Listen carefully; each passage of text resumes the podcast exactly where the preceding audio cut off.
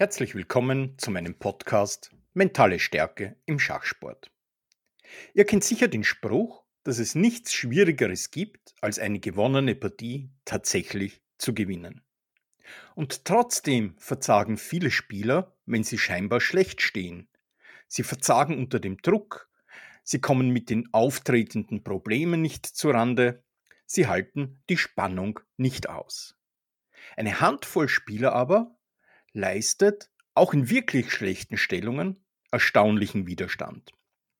Diese Spieler besitzen eine Fähigkeit, die bei anderen weit weniger ausgeprägt ist, die sogenannte Resilienz. Nun stellt sich die Frage, ob jeder diese Widerstandsfähigkeit, diese Resilienz entwickeln kann oder ob diese einfach angeboren ist. Natürlich tun sich einige leichter, andere schwerer. Aber vieles ist erlernbar, vieles ist trainierbar.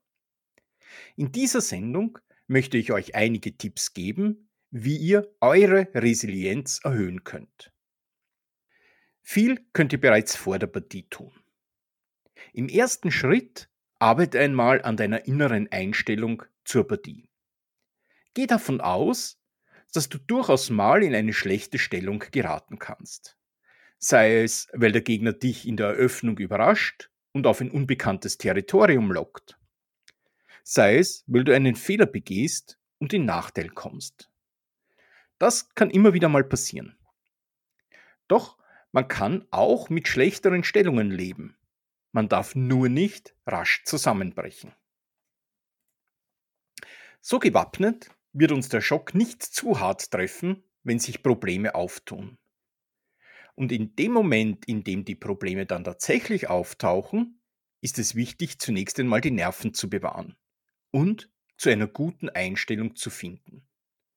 Stell dir vor, dass dich der Gegner richtig gehend vom Brett schieben muss, dass du dich auf deine Hinterbeine stemmst und gegen den Verlust mit all deiner Kraft hinstellst.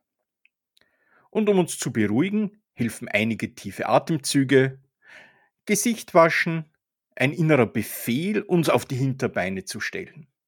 Ein aufmunterndes, kurzes Selbstgespräch, in unserem Inneren natürlich, und ein aktives Setzen eines Ankers, zum Beispiel ein kurzer, unauffälliger Druck auf einen Oberschenkel. Und dieser Druck, der kann auch mit einem inneren Bild verbunden sein. Vor allem mit einem inneren Bild, wie wir schon einmal wunderbaren Widerstand geleistet haben und eine scheinbar völlig verlorene Stellung noch retten oder vielleicht sogar völlig umdrehen konnten.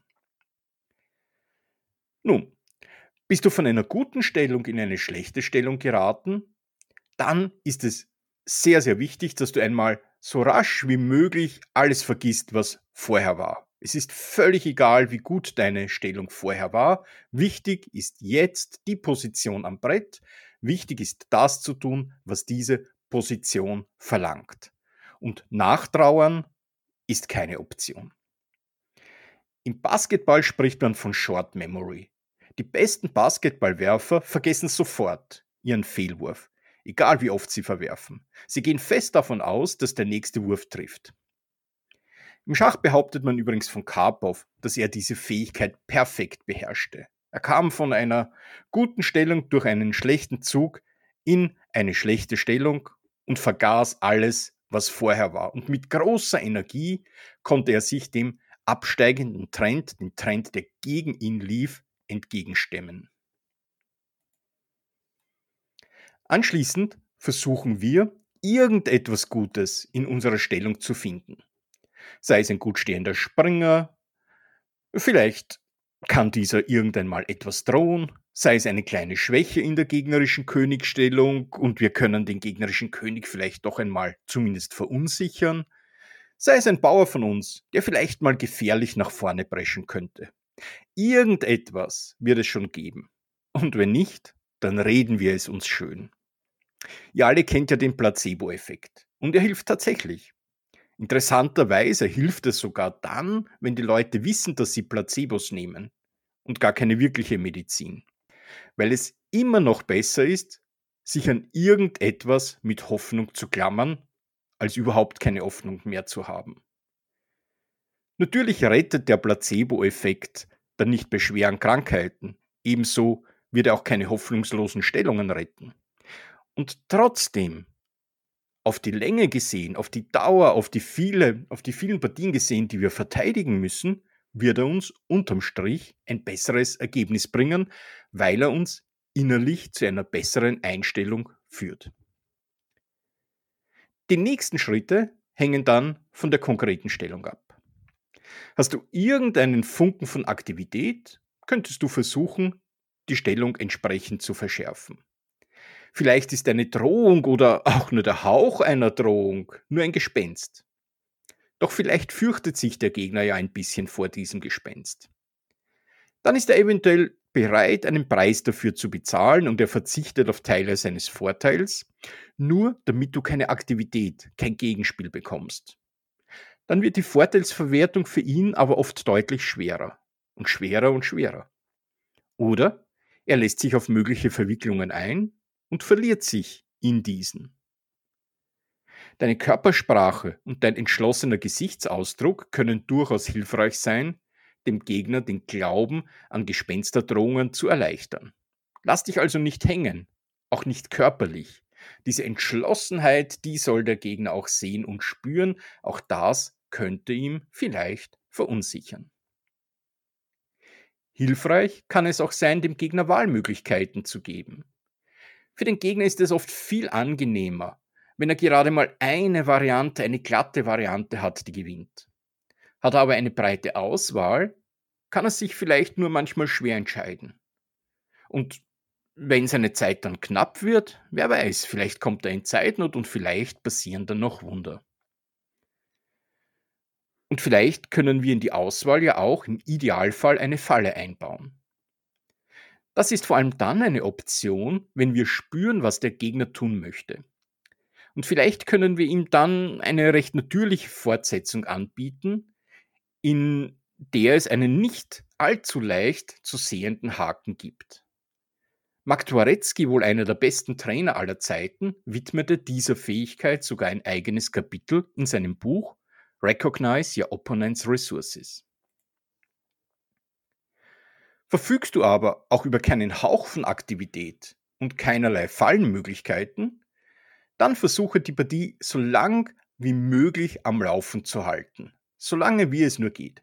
Vermeide also den sofortigen Zusammenbruch und suche nach Wegen, um noch weiterspielen zu können. Zwei Gedankenbilder helfen dir vielleicht dabei. Beide stammen aus Rawsons Buch Die sieben Todsünden des Schachspielers. Da wäre mal die Theorie des unendlichen Widerstandes. Im Schach gibt es nun mal eine große Remisbreite. Es gibt diese Pattstellungen, es gibt die Stellungen, wo man trotz deutlich mehr Material nicht gewinnen kann. Es gibt die Festungen und vieles mehr. Und selbst in verlorenen Stellungen müssen wir nicht alle Hoffnung veranlassen. Eine verlorene Stellung ist noch keine hoffnungslose Stellung, denn der Gegner ist vielleicht weit davon entfernt, exakt den Vorteil zu verwerten. Also, gehe mit der Einstellung heran, nur keine weiteren Schwächen mehr zuzulassen. Verbanne die Gedanken an eine Niederlage und versuche ab jetzt stets den besten Verteidigungszug zu finden. Und dann den nächsten, den nächsten und den nächsten. Vergleiche dich vielleicht auch mit einem Tormann, auf den ein Elfmeter abgeschossen werden soll. Der Druck liegt nur beim Schützen. Hältst du den Ball, bist du der Held. Oder auf unsere Schachpartie übersetzt, schafft es der Gegner nicht, den Sack zuzumachen, gibt er sich in gewissem Maße der Lächerlichkeit preis. Und das erzeugt Druck. Es erzeugt bei ihm Druck. Während du ohnehin eine ganz miese Stellung hast, und mehr als verlieren kannst du nicht. Wenn du die Partie aber rettest, dann jubelt die Menge dir zu. Nun, vielen Spielern fällt es schwer, eine passive Stellung auszuhalten. Aber passive Stellungen sind dem Schachspieler zumutbar.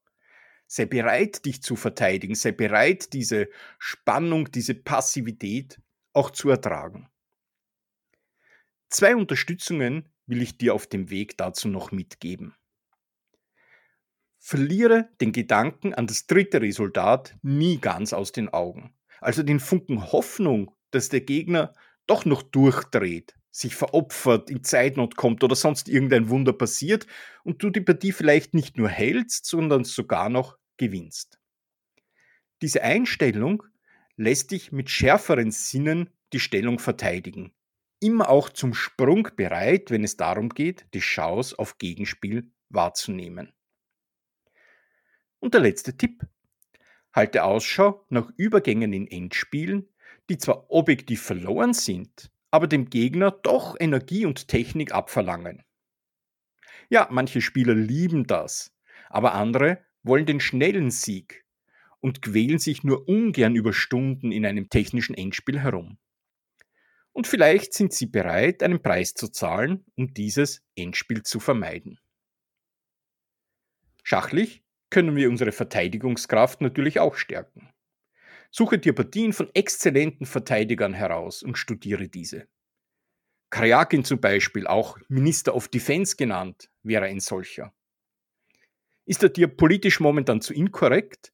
Dann kann ich dir Nakamura anbieten, ein unglaublich trickreicher Verteidiger. Agard hat ein sehr gutes Buch über Verteidigung geschrieben, Practical Chess Defense. Und Twarecki und Rawson habe ich bereits schon erwähnt, das sind zumindest die Bücher, mit denen ich arbeite. Und zu guter Letzt studiere natürlich deine Partien. Schau, wo du dich hättest besser und zäher verteidigen können. Und finde Partien, wo du dich gut verteidigt hast. Diese rufe dir dann immer wieder ins Gedächtnis, wenn es darauf ankommt und wenn du am Abgrund stehst. Möchtest du nun einige Techniken in der Praxis erlernen, die dich als Spieler oder als Spielerin kompletter machen und ganzheitlich ansprechen? Dann kannst du mich gerne direkt kontaktieren und eine Schnuppeeinheit ausmachen. Egal ob online, via Zoom oder andere Verbindungen oder einfach direkt mit mir. Möchtest du mit deinem Verein oder deinem Verband ein Seminar zum Themen des Mentaltrainings organisieren? Nimm gerne mit mir Kontakt auf. Meine E-Mail-Adresse und meine Homepage findest du ebenfalls unten stehend. Und wenn dir der Podcast gefallen hat, dann schreib gerne einen netten Kommentar und like die Aufnahme. In diesem Sinne, bis demnächst und bleibt optimistisch.